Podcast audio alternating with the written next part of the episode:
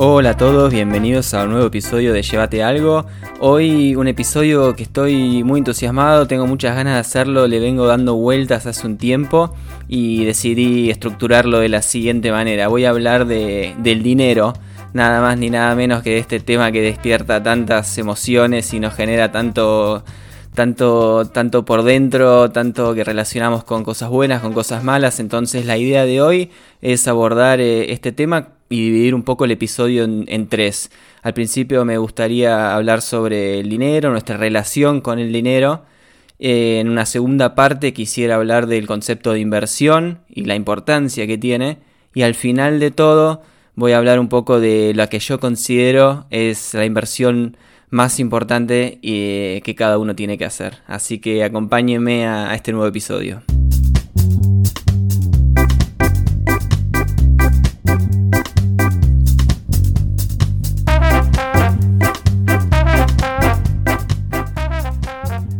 Dinero.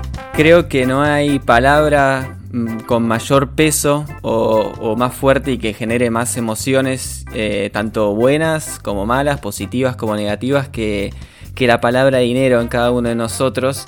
Y es un concepto que, tiene un poco este tabú alrededor, por llamarlo de una forma, y es esto lo que me motivó en un momento a hacer un poco de este episodio porque es un tema que que considero que, que, también está plagado un poco con, con ideología y, y, bueno, la forma en la que yo lo encaro, y que es como yo lo veo en mi experiencia, todo este capítulo va a ser un poco mi experiencia, mis reflexiones del tema, si no tomen nada de esto como dado, es un, un, punto de vista mío nada más, pero bueno, quien tiene la idea un poco de ayudar y de decir cosas que a mí me hubiera gustado que me digan o escuchar o saber y, desmitificar un poco algunas cosas que me parecen importantes.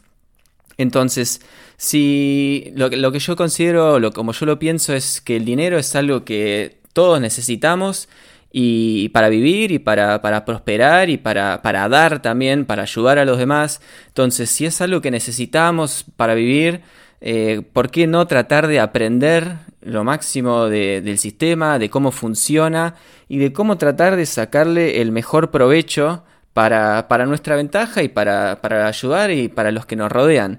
Entonces, em, una de las cosas que a mí más me llaman la atención eh, es la falta de educación financiera que hay en el sistema escolar normal. Eh, si bien son temas eh, como el dinero o, la matemática, la economía, temas que se tocan en, la currícula escolar, nadie en concreto te dice cómo manejar tu dinero, cómo manejar las finanzas, qué hacer con tu primer sueldo, cómo asignar ese dinero, a qué asignarlo, al ahorro, a la inversión, cómo manejarte. Entonces eso lo que genera, en definitiva, es una brecha enorme entre los que en su casa tienen la suerte de tener una familia que, conoce el tema, que sabe de lo que habla y que puede pasar este conocimiento a los hijos, a la siguiente generación, versus quienes en su casa quizás no tengan la suerte de, contar con padres que, puedan comentarles, instruirlos o contarles acerca del dinero, de las finanzas personales, de cómo manejarse de la mejor manera y eso, como decía al principio, genera una brecha enorme entre estas dos, eh, bueno, son dos extremos, ¿no? Pero bueno, eh, es un poco algo que, yo quiero cambiar y que quiero ayudar a, mejorar y que es un poco el acceso más, una, por decirlo, una democratización de, de ciertos conocimientos que yo considero que son básicos y que son importantes para, para, lo, que, para lo que hace al manejo con el dinero. Entonces, el primer punto que, que, toco es justamente este, la relación que tenemos con, con, el dinero. Está muy influenciada por lo que vemos y, palpamos en nuestra casa de chicos, o sea, lo que, ven, lo que vemos que hacen nuestros padres, cómo vemos que ellos se manejan, nuestro entorno, quizás amigos de la familia, y es este entorno pequeño en el cual nosotros crecemos y nos manejamos el primer contacto que tenemos nosotros con con el dinero. Entonces, si, si nuestros padres o, quienes están a cargo de, educarnos y criarnos tienen una relación de, de miedo o de, o, de, carencia con, con, respecto al dinero, esto nos va, nos va a marcar mucho a nosotros y, y quizás nos va a hacer tomar decisiones en ese sentido versus alguien que se cría en un hogar donde quizás hay un mayor apetito por el riesgo o se maneja de otra forma. Entonces, creo yo que con una educación financiera o de finanzas personales en, concreto más, más de mayor acceso que se, que se dé en la escuela, esto, esta diferencia que vemos eh, se podría equiparar.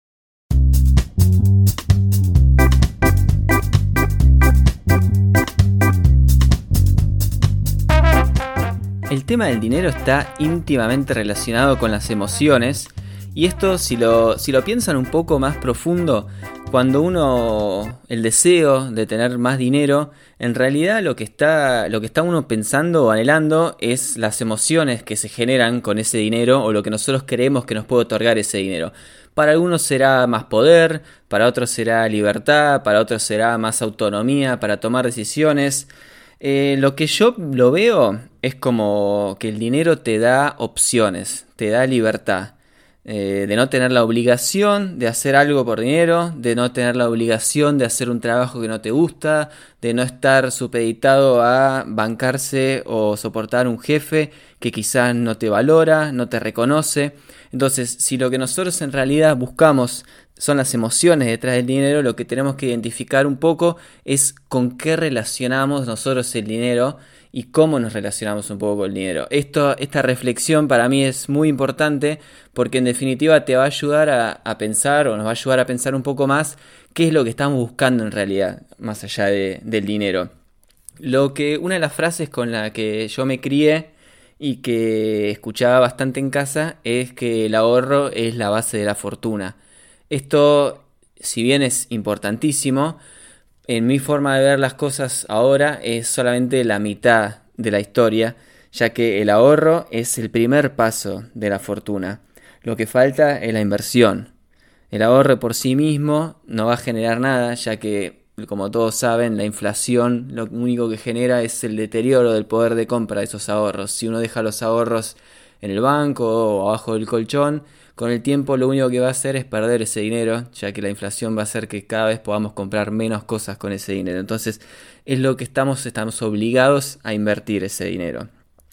En la fortuna o el patrimonio, como se lo conoce, si no tenés la suerte de heredarlo, hay solo tres formas como se puede construir.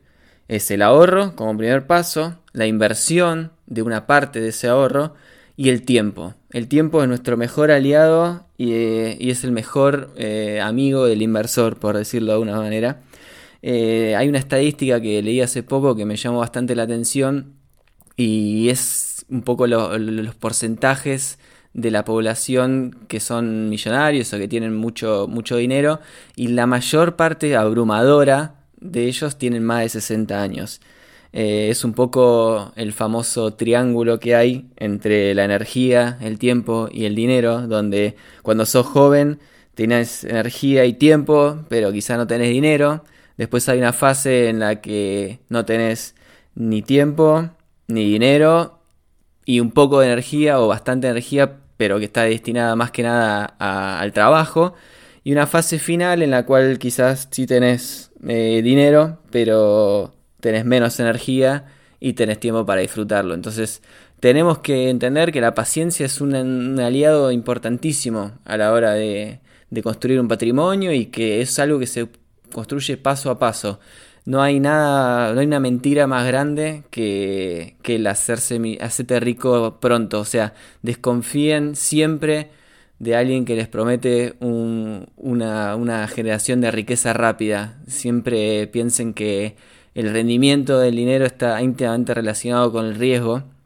O sea, si hay mucho rendimiento es porque hay mucho riesgo y la verdad es que no hay secretos en esto. Es cuestión de, tiempo, de paciencia y de tomar decisiones inteligentes. Esto, bueno, nos lleva al, segundo punto del, capítulo que es la inversión en sí mismo. A mí personalmente me gusta mucho eh, los mercados financieros, lo que se conoce como la bolsa. Y más allá de que es un vehículo de inversión, es algo que a mí me gusta de por sí. Me gusta leer, me gusta informarme, me gusta aprender de las empresas, de las acciones, de los bonos, de todos los objetivos y de todos los vehículos de inversión que existen. Pero es importante saber que hay un montón de opciones más. Hay acciones, hay opciones de invertir en inmuebles, están las criptomonedas eh, hoy en día, que bueno, son riesgo, pero son una opción. Eh, está la posibilidad de invertir en un negocio propio, ¿por qué no? Hay miles de, opciones y la que, la que a mí me gusta es, es el mercado financiero. Considero que es una parte importante, pero bueno, lo que yo digo o lo que yo hago no es consejo de, de inversión para nada, no soy asesor financiero, ni lo quiero ser. Eh, es una tarea que cada uno tiene que hacer por sí mismo y es importante entender que nadie va a cuidar su propio dinero mejor que ustedes mismos, mejor que ustedes que saben lo que les costó ganárselo y mejor que ustedes no lo va a cuidar nadie. Lo único que quisiera decir acerca de, la bolsa, de los mercados financieros, es desmitificar un poco cosas que yo mismo creía cuando era chico o cuando crecí que, uno escucha bastante que, por ejemplo, que la bolsa es una timba, que la bolsa es solo para millonarios, todas estas cosas no, son así. Eh, la bolsa no es una timba con un adecuado, una adecuada diversificación y con un adecuado horizonte temporal, o sea, no hay que esperar retornos altos en poco tiempo, ya lo hablé esto antes. Eh, pero para nada es una timba y es algo sin, que, que, a lo que hay que recurrir sí o sí e y es inevitable para la construcción de patrimonio. Así que eh, definitivamente tarde o temprano en lo que yo veo las cosas hay que, hay que ocuparse del tema y, y hay que interesarse por el tema. Que solo para millonarios es un mito, de hecho lejos estoy de serlo y lo que hago es cada vez que tengo un ahorrito lo destino eh, una parte a eso y así lentamente van a ver como con el tiempo van a poder ir construyendo un, patrimonio y, al principio es difícil como todo, pero requiere paciencia y, de, y persistencia, ¿no? Insistir y, seguir. Hay un par de cosas que, son importantes decir eh, en lo que relaciona o en lo que respecta a la inversión. Lo primero de todo es que la plata o el dinero que se destina a la inversión no tiene que ser bajo ningún concepto dinero que uno necesita o puede llegar a necesitar en el corto plazo. ¿sí? Lo importante es construir una base de ahorros primero, de, a veces depende de cada uno de las preferencias de riesgo, pero lo ideal sería tener un, colchón de dinero que, permita eh, uno, dos, tres, los meses que uno quiera eh, para tener cierta seguridad y todo lo que sea excedente de eso se puede ir de a poco destinando a la inversión. Eh, yo sé que a veces es difícil eh, ahorrar o llegar a esos valores, pero con tiempo y con voluntad y con disciplina, que es lo más importante, eh, les aseguro que cualquiera, hay un montón de casos de gente, de personas que, que no siendo adineradas ni teniendo sueldos altos, han podido construir con paciencia a lo largo de muchos años patrimonios importantes. Entonces, em, un, tema que es importante, el que ya dije, ahorros primero y luego el excedente destinarlo a la inversión. Si vos ese plata la destinas a la inversión y la necesitas, lo que, lo que te va a pasar es que puedes llegar a estar obligado a vender acciones o inmuebles o lo que hayas tenido o hayas invertido ese dinero por debajo de su valor justamente por tener la necesidad y eso es lo que, lo que tratamos de evitar cuando tenemos esos ahorros.